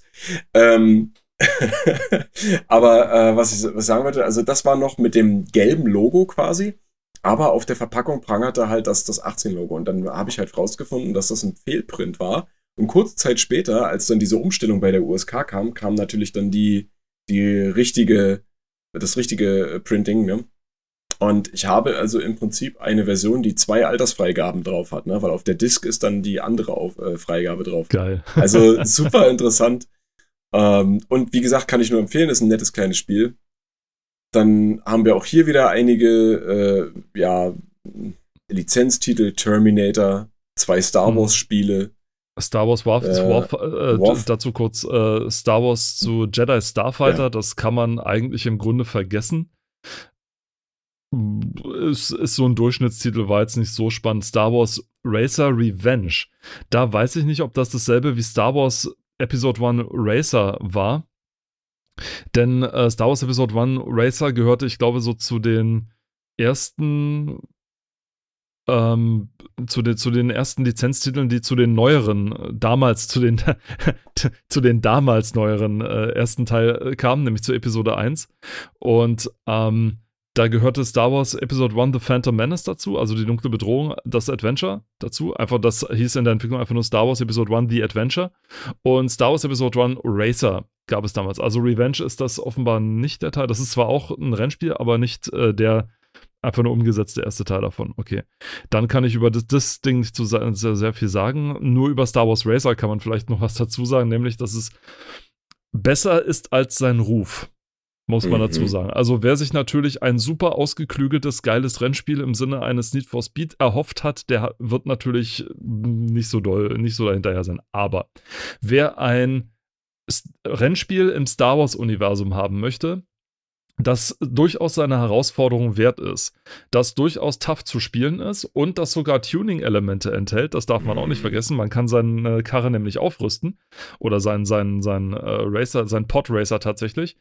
Und äh, während die Gamestar an dieser Stelle äh, auch wieder Grüße gehen raus, ihr Kinder, die ganze Zeit Witze über Pötte gemacht hat, ähm, mhm. machen wir hier natürlich nicht und sondern äh, reden dann einfach mal darüber, dass die Racer-Serie tatsächlich also besser ist als ihr Ruf. Es gibt es auf Steam okay. mhm. auch wieder äh, zu, zu kaufen. Es ist ein Blick wert. Also wenn es mal heruntergesetzt ist oder sowas oder im Angebot hat, ruhig mal mit reinholen und auch spielen. Man kann durchaus festhängen dran. Es ist tatsächlich spielenswert. So, damit äh, zu diesem Lizenztitel. Und daneben Lizenztitel noch The World genau. is Not Enough. Ja, genau. also ne, ein, ein James Bond Lizenztitel zu dem gleichnamigen Film mit, ich glaube ja. noch Pierce Brosnan war das schon. Ne? Yep. Ähm, habe ich nicht gespielt. Der einzige, jetzt kommt's, der einzige James Bond-Titel, den ich je gespielt habe, war äh, 007 Nightfire. Auch ein Ego-Shooter, aber sowas von underwhelming, ja. Ja. sowas von underwhelming. Das Einzige, was mir davon wirklich im Gedächtnis geblieben ist, und da da, da, da hebe ich die Hand und sage äh, guilty, ja, da, da bin ich schuldig, war das eine Level, wo man ein Feature hatte, dass man durch die Kleidung der Leute gucken konnte. Diese Scanbrille. Ja. Mhm. Äh, das ist das Einzige, was mir im Gedächtnis geblieben ist, was irgendwie nennenswert war. Ansonsten null. Null. Dazwischen lass mich dazu mal sagen, ich glaube, das war das Nightfire. Weißt du noch, wann das rauskam? 2005 oder so? Ich wollte gerade sagen, weil das Spiel hat nämlich 2000, tatsächlich 2003 kam es tatsächlich raus. Was und Nightfire? zwar PlayStation, Xbox, ja, ja, Nightfire Ah, tatsächlich. Also ein Jahr später. Also 2002, Entschuldigung, 2002 für die, für die PlayStation 2 und dann auf dem Game Boy Advance ein Jahr später und für Windows auch schon Äh. 2002. Dazu muss man dazu sagen, das Spiel benutzt immer noch, 2002 noch, die Quake 3 Engine. Das ist das Erste. Also die Grafik sah dann, auch wenn sie äh, drei Jahre später nochmal, die Jahrtausendwende war so das, wo die Grafik-Engines quasi stündlich sich verbessert haben, sozusagen. Das war wirklich, wirklich, wirklich extrem, Mhm. wie, wie schnell dort Spieler äh, alt ausgesehen haben in, in, in, äh, wahrsten Sinne des Wortes. Zumal das hier Das- ist ja auch nur ein Port, ne? Also The World is Not Enough gab es ja vorher für den N64. Ah, okay. Ja, Und also, und Nightfire war dann tatsächlich so ein Ding, das war ein reiner Lizenztitel, wo das wirklich einfach nur das Marketing-Team entschieden hat. Also Ja. diese Ego-Shooter, die laufen doch gerade so gut, macht mal einen, ja. Und genauso sieht das Spiel dann auch aus. Also das Spiel ist kein schlechtes Spiel. Nochmal, es ist nicht schlecht. Es ist halt Durchschnitt. Es ist halt wirklich, es ist halt wirklich, drö ja, dröge, langatmig, nicht, nicht wirklich spannend. da steckt halt und- keine Liebe drin, so irgendwie. Ja, Also nicht Wirklich. merklich. Nee, also das kann man durchaus vernachlässigen. Also, Mhm. wenn man Spiele aufarbeitet, das muss Mhm. nicht sein. Wipeout sagt mir aber sogar was. Ist das auch richtig so Ja. geschrieben, wie es da steht? Ja, ja, das ist richtig so. Das, äh, die die Wipeout-Serie, die wird so geschrieben, ja. Also okay. auch ein, auch ich dachte, ein das, das O von Out müsste groß geschrieben werden, Nee, nee, aber okay, nee. offenbar. Auch ein Rennspiel im Prinzip, ne? Steht ja sogar da. Ja. Stimmt. Ja, ähm, ja wow, wer lesen kann. Ne? Schlaue Menschen, ja. ja. Ähm, ja, habe ich, hab ich keine, keine Verbindung dazu. Gar nicht. Also Okay. auch so eine Art Rennspiel, die mir nie gefallen hat. zu, äh, da unten steht was witzig, äh, Tomb Raider The Next Generation steht noch Ja, da, was da- dann später zu The Angel of Darkness, Ja, wurde, und so ich habe auch nochmal ne? nachgeguckt. Äh, nicht zu verwechseln, es gibt tatsächlich Next Gen also Tomb Raider Next Generation und das ist äh, ein Toolset, mit dem man Level bauen kann. Also, ja, das, ich glaube, das ist wahrscheinlich in Anlehnung daran so genannt worden, ist aber auch nicht von Core Design. Das, ich glaube, das Ich ist glaube, der, Level, der Level-Editor kam im fünften Teil, glaube ich, mit dazu. Mhm. Also in den klassischen Tomb Raiders, in Ja. Tomb Raider 5., also bevor äh, Angel of Darkness oder Ja. wie es anderer betitelt hat, Angel of Doofness Mhm. äh, rauskam. Ähm, Schlimmes Spiel. Schlimmes Spiel. Und Mhm. der fünfte Teil war aber auch schon, nochmal, der fünfte Teil kam 2003 raus oder so, ich weiß es auch nicht mehr. Und benutzte noch eine Engine, die von 1998 war. Mhm. Also minimalst aufgewertet, aber wirklich. Und da kam dann der, der Level-Editor mit dazu, der heute übrigens von einem, von einer aktiven Fangemeinde genutzt wird zum, äh, zum Levelspielen. Es gibt genügend YouTube-Kanäle, die blind sich durch Fanlevels durchspielen. Und es ist auch immer sehr spannend, da mal zuzugucken, was so die Community daraus macht. Also nochmal die Tomb Raider-Serie, gerade die klassischen Tomb Raiders haben immer noch eine große Fangemeinde natürlich Mhm. die nicht ganz so groß ist wie die Fangemeinde, die sich jetzt mit den ganz neueren Spielen, also mit dem, seit sie es nochmal restartet haben. Danke nochmal an die Deppen, die das dann einfach nur Tomb Raider genannt haben, den- Restart. Ich könnte mich immer noch drüber beömmeln. Ähm, äh, wenigstens ein dämlicher Untertitel dazu hätte doch gereicht. Dann wüsste jeder, okay, das ist das Ding von 2000 und was weiß ich, 15 oder so. Äh, oder dieses Open World Experience jetzt, die dazugehört hat. Das war Mhm. Das ist halt so dieses, aber da, dadurch bekommt die Serie jetzt etwas, was Need for Speed schon seit langem hat, nämlich diesen Generationenkonflikt, der sich anbahnt. Wenn Mhm. sich nämlich dann die Generation das alte Tomb Raider wieder wünschen. Das heißt, die eine Generation möchte das alte Tomb Raider haben mit einer äh, Open-World-Sache und einer verletzlichen Lara, die in den Zwischensequenzen ein Problem damit hat, einen Marienkäfer zu zerdrücken, eine Sekunde später im Spiel aber zehn äh, Horde von zehn Gegnern totballert.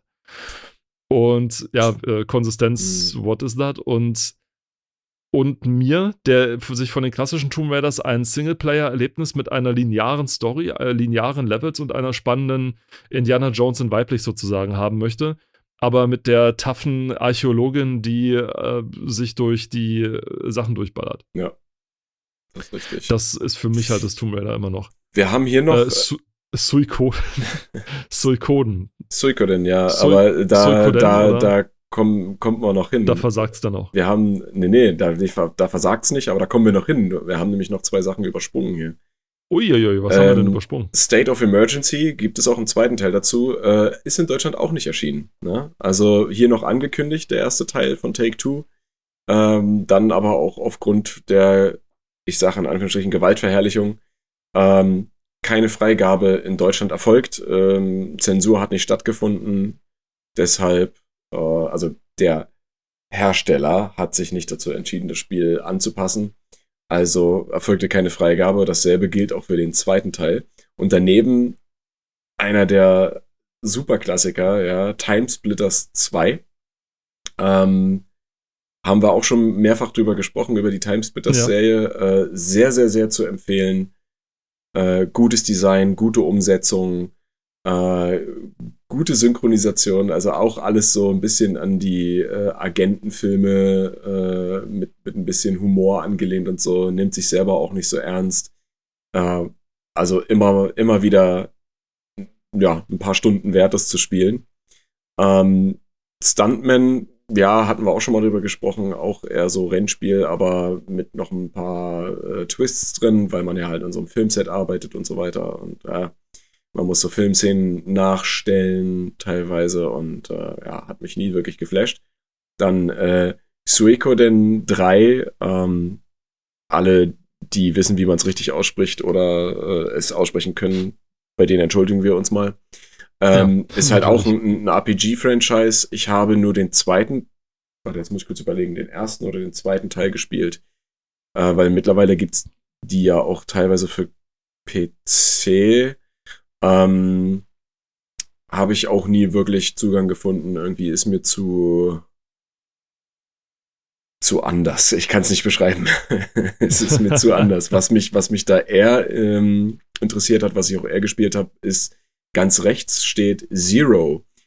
Zero, äh, was bei uns aber ganz anders heißt, nämlich Project Zero oder vielleicht dem einen oder der äh, ein oder anderen eher geläufig der amerikanische Titel Fatal Frame ähm, ist ein sehr, sehr, also hier steht zwar Adventure, aber es ist eigentlich eher ein, ein Horror-Adventure in erster Linie.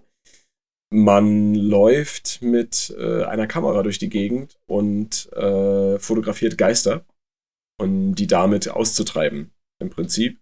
Gibt eine Hintergrundstory. Mittlerweile gibt es auch drei oder vier Teile davon und auch ein Spin-off oder so.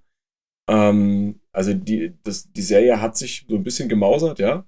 Und es gibt viele Titel, moderne Titel, äh, gerade so im, im Horror- und im Survival-Bereich und Paranormal-Bereich, die äh, Inspiration daher ziehen. Ne? Es gibt zum Beispiel Dreadout, das gibt's auf Steam, äh, wo es auch mittlerweile noch, äh, na kein zweiten Teil, aber so ein, so ein Standalone-Add-on oder so gibt, äh, was aus, ich glaube, Singapur kommt äh, und dann auch die dortige Mythologie mit aufgreift und so weiter, da äh, fotografiert man auch. Ne? Und da wird man auch verfolgt von Geistern und Monstern aus der Mythologie und das ist im Prinzip genau das gleiche, nur in einem anderen Setting.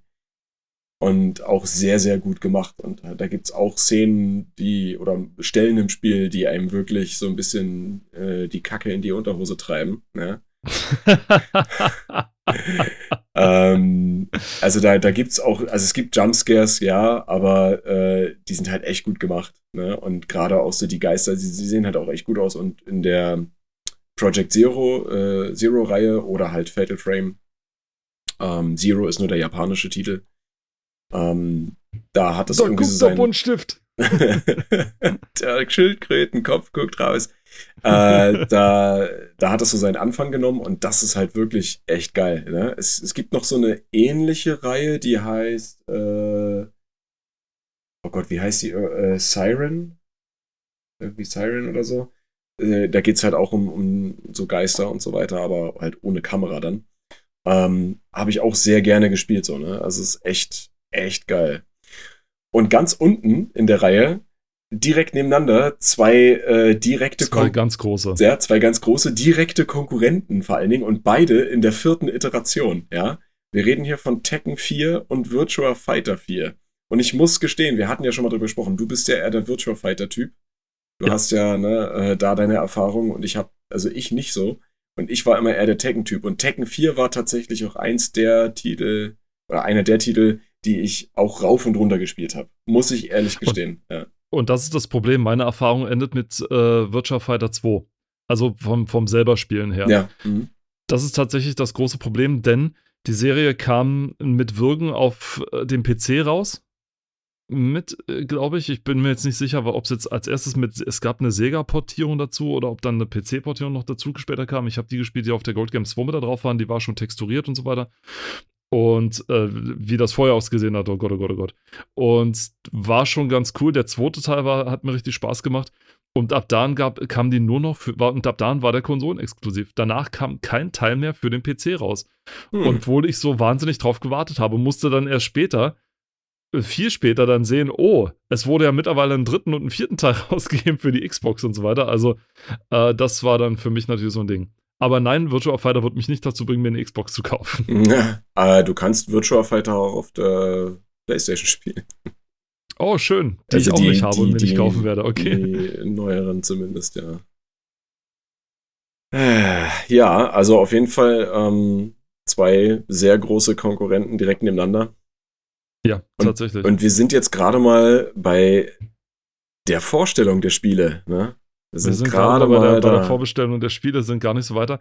Äh, lass mich noch kurz drauf, ich war kurz verwundert auf der Seite, auf der, der, der Jahrbuchseite 31, dass Age of Empires 2, The Age of Kings, ja. dort als das beste PS2-Jahrbuch 2001 Spiel naja, äh, nicht, nee, nee, nicht das Beste. Also das gehört zu der Best-of-Reihe. Wenn du ganz oben in der Liste guckst, gibt es mehrere Titel, die diese diese Marke daneben haben. Das sind so quasi ah. Aus den jeweiligen Genres dann die besten im Prinzip. Ja. Aber ist das für P ist das tatsächlich für, für äh, PS2 auch erschienen? Ja. Huh. Okay. Steht da 60 Euro daneben? Ja. Ah, das Jahrbuch 2001 kam 2002 raus, ja? Ja.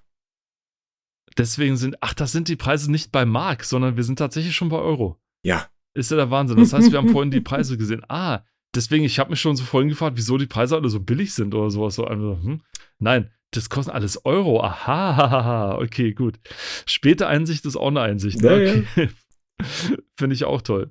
Genau, weil, weil das was ist, ich meine, das wäre jetzt irgendwie sinnlos, ein Jahrbuch fürs Jahr 2001 am Anfang von 2001 rauszubringen. Ja, stimmt. Das äh, wäre zeitlich, es wäre, es wäre, es wäre schwierig, äh, den Terminplan dafür zu finden, ja. Ja.